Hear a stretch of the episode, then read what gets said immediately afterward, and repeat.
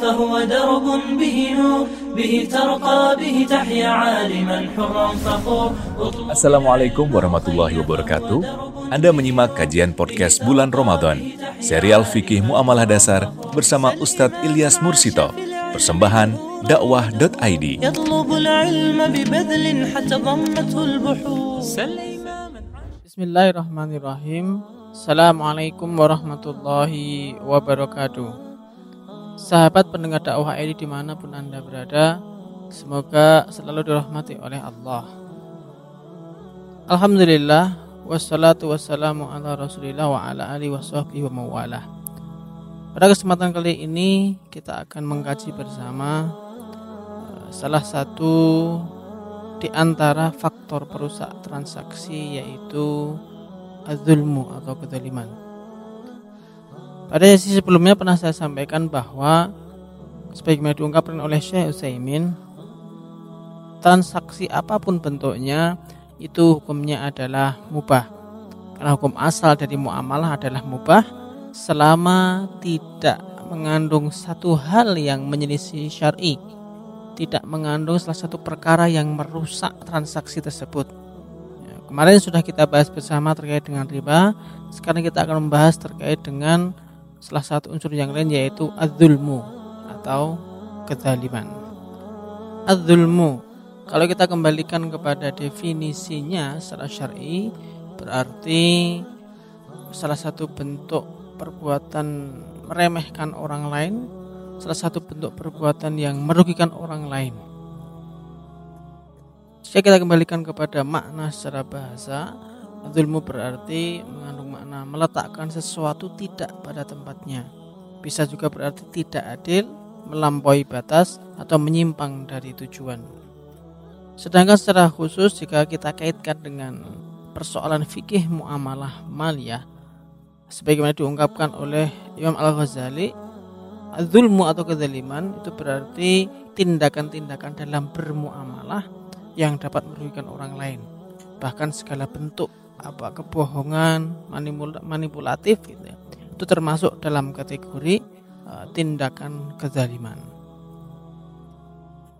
Salah satu bentuk kezaliman sebagaimana disebutkan oleh Abdurrahman Al-Maidani di antaranya adalah memakan harta orang lain dengan cara yang batil atau merampas hak orang lain dengan cara yang tidak dibenarkan.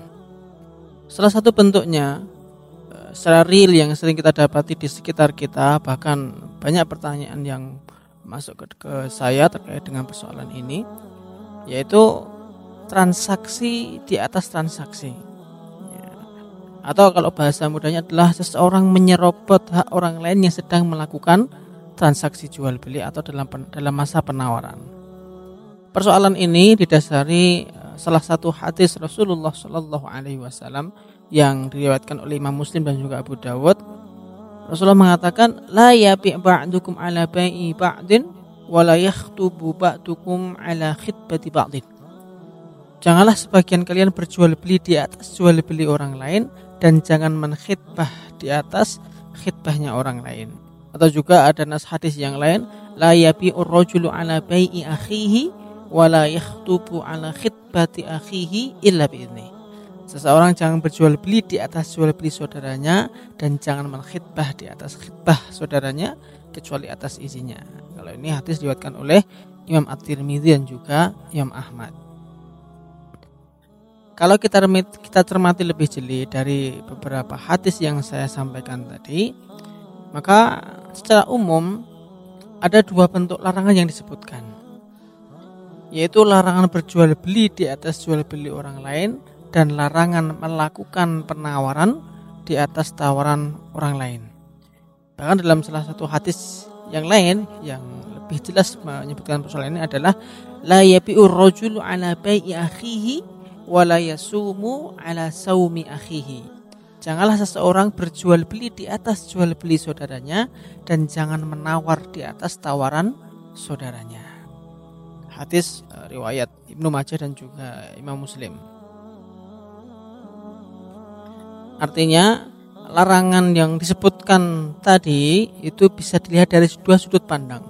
Yang pertama adalah dari sudut pandang pembeli dan yang kedua adalah dari sudut pandang penjual.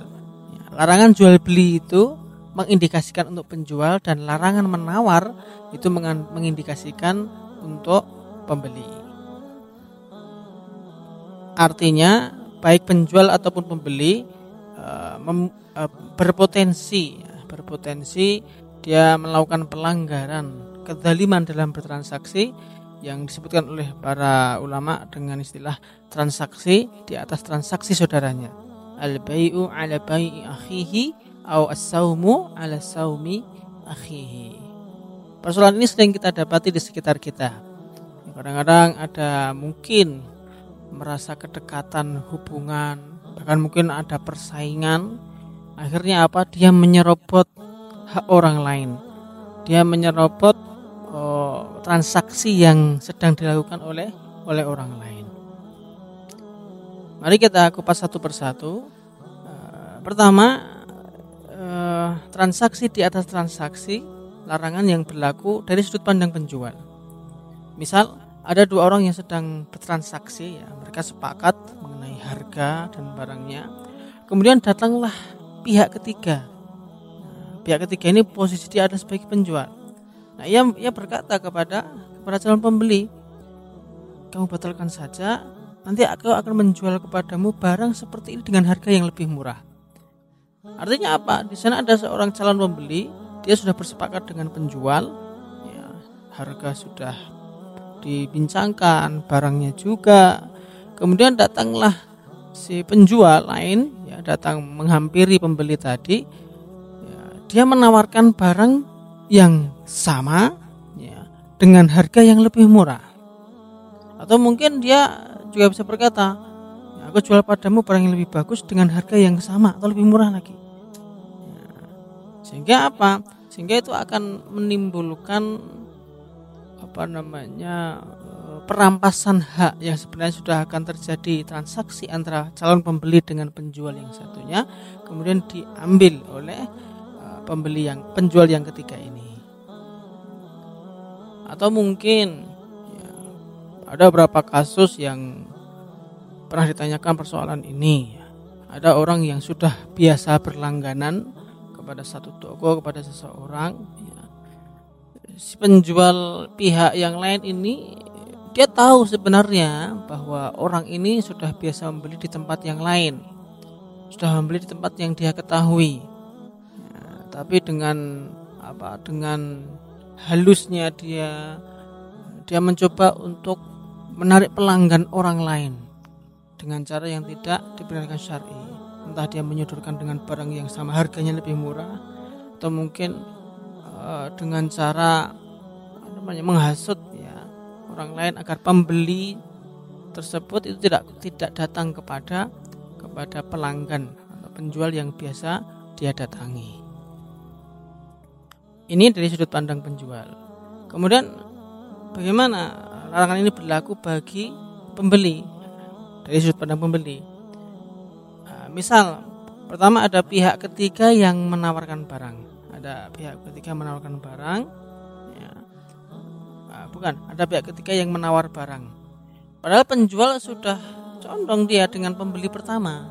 Jadi ada seorang penjual dia sudah bersepakat dengan pembeli ya sudah sudah ada kecondongan untuk menjual kepada pembeli tersebut tinggal menunggu kesepakatan ya kemudian datanglah pihak ketiga yang posisinya sebagai pembeli nah pihak yang ketiga ini menawar dengan harga beli yang lebih tinggi dari pembeli yang yang pertama ini juga termasuk dalam kategori yang dilarang oleh Rasulullah Sallallahu Alaihi Wasallam la yasumu ahadukum ala akhihi janganlah dia melakukan penawaran di atas penawaran saudaranya.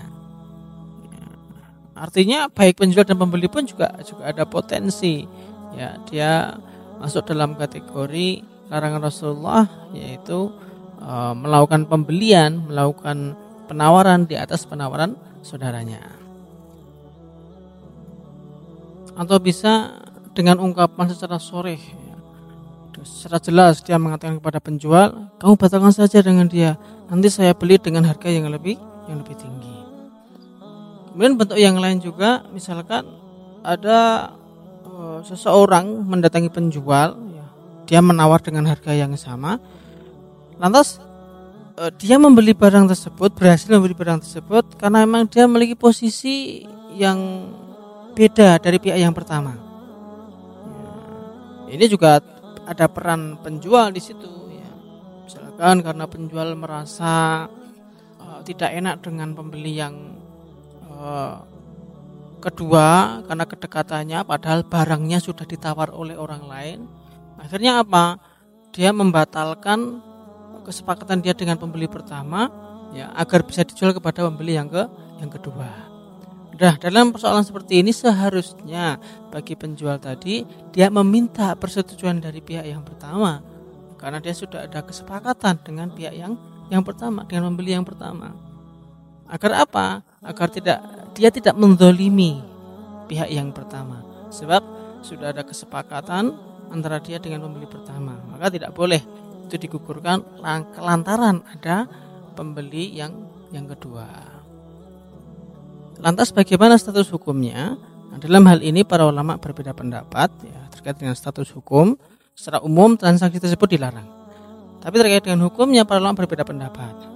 Kalangan Syafi'iyah dan salah satu pendapat dari Hanabi, dari Hanabilah berpendapat bahwasanya jual belinya tidak batal tetap sah tapi berdosa. Kenapa? Karena larangan itu terkait dengan sesuatu yang di luar zat, ya, di luar kelaziman transaksinya. Kemudian eh, pendapat yang lain dari Hanabilah mengatakan bahwa transaksinya itu batal dan tidak sah. Sementara Hanafiyah eh, menghukumnya dengan makruh tahrim berdasarkan nas yang ada dan karena ada mengandung madorot di sana yang menimbulkan kecewaan bagi pelaku transaksi. Terlepas dari perbedaan apakah sah atau tidak sah, para ulama sepakat bahwa transaksi seperti ini itu dilarang karena mengandung, mengandung dosa di sana, ada dosa di sana. Mengandung apa namanya kezaliman bagi bagi orang lain.